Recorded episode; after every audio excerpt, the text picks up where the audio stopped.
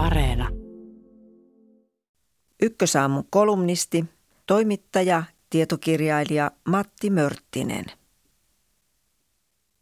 Olemme siirtymässä erikoiseen puutostalouteen. Työvoimasta on pula.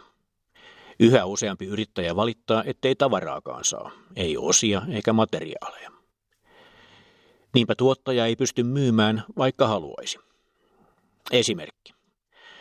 Lumi tuli pohjoisen kohteisiin varhain tänä syksynä. Suksia olisi mennyt kaupaksi vaikka kuinka, mutta kotimainen kokoonpanija ei saanut Kiinasta tarpeeksi nopeasti pohjia sivakoihin. Kuluttajalle ilmiö on näkynyt muissakin hankinnoissa. Tuttu virsi huonekalukaupassa on ollut, että uuden sohvan saa jouluksi, kunhan sen tilaa elokuussa. Kirjojen painattamista joulumarkkinoita varten uhkaa kuulema paperipula. Auton ostaja taas saa varautua odottamaan oikeilla herkuilla varusteltua menopeliään tehtaalta joskus lähes vuoden verran. Mielen juolahtaakin muistikuva kylmän sodan ajoilta. Kansalaiset DDRssä joutuivat Trabantin ostaakseen ensin hakemaan ostolupaa ja sitten odottamaan jonossa kuukausikaupalla. Se on edelleen meille todiste sosialismin toimimattomuudesta. Nyt kun omassa kallissa kapitalismissamme jonotetaan ja odotetaan autoja, on se ilmeisesti osoitus markkinatalouden ylivertaisesta innovatiivisuudesta ja dynaamisuudesta.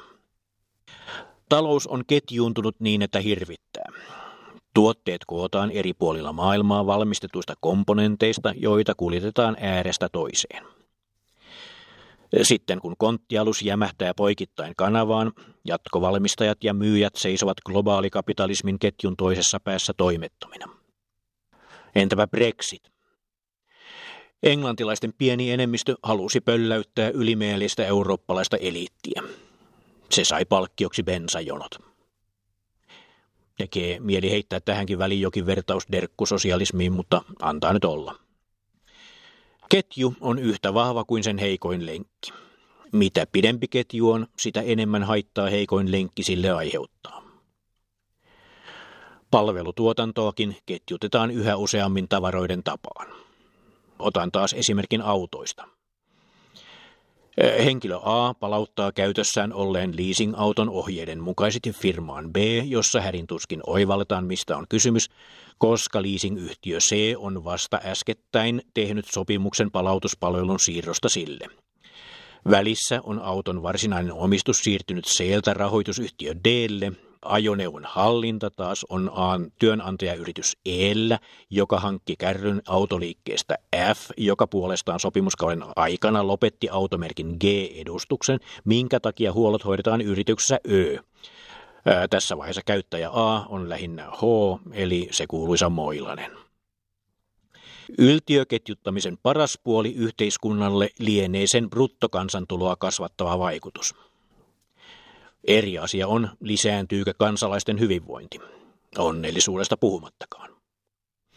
Ja jälleen tulee mieleen lohkaista jotain muinaisista sosialistimaista talouskasvusta ja tilastojen totuusarvosta, mutta antaa olla. Talouden ja työelämän sirpaloituessa ketjuiksi on julkinen hallinto päinvastoin pyrkinyt kohti niin sanottuja yhden luukun palveluja – Siinä moderni osa-aikapätkäläinen kevyt yrittäjä prekaari ihmettelee verottajan ja muiden viranomaisten kanssa asioidessaan, miten kaikki niiden palvelut on luotu todellisuuteen, jossa jokaisella on olevinaan yksi työ, yksi työnantaja ja yksi palkka. AY-liikekin on tämän menneisyyden vanki. Se ehkä herää nyt sitä kautta, kun työttömyyskassoihin ei enää liitytä ammatin mukaan. Toivottavasti tulevaisuuden kaikkivoipainen tekoäly pystyy ratkaisemaan ketjutuksen kohtaanto-ongelmat. Ihmisestä ei siihen enää ole. Yhden luukun periaate ei toimi miljoonan luukun maailmassa. Ainoa toimiala, jolla se jatkossakin pelaa, taitaa olla tietty bisnes, jota arskat jo kauan ovat osuvasti kutsuneet juuri luukuttamiseksi. Mutta missä ongelma, siellä myös ratkaisu. Ainakin talouselämän ketjuuntumisen ongelmiin törmätessään peruskuluttaja voi pysähtyä miettimään, tarvitseeko hän jokaista unelmiensa härpäkettä, jota havittelee.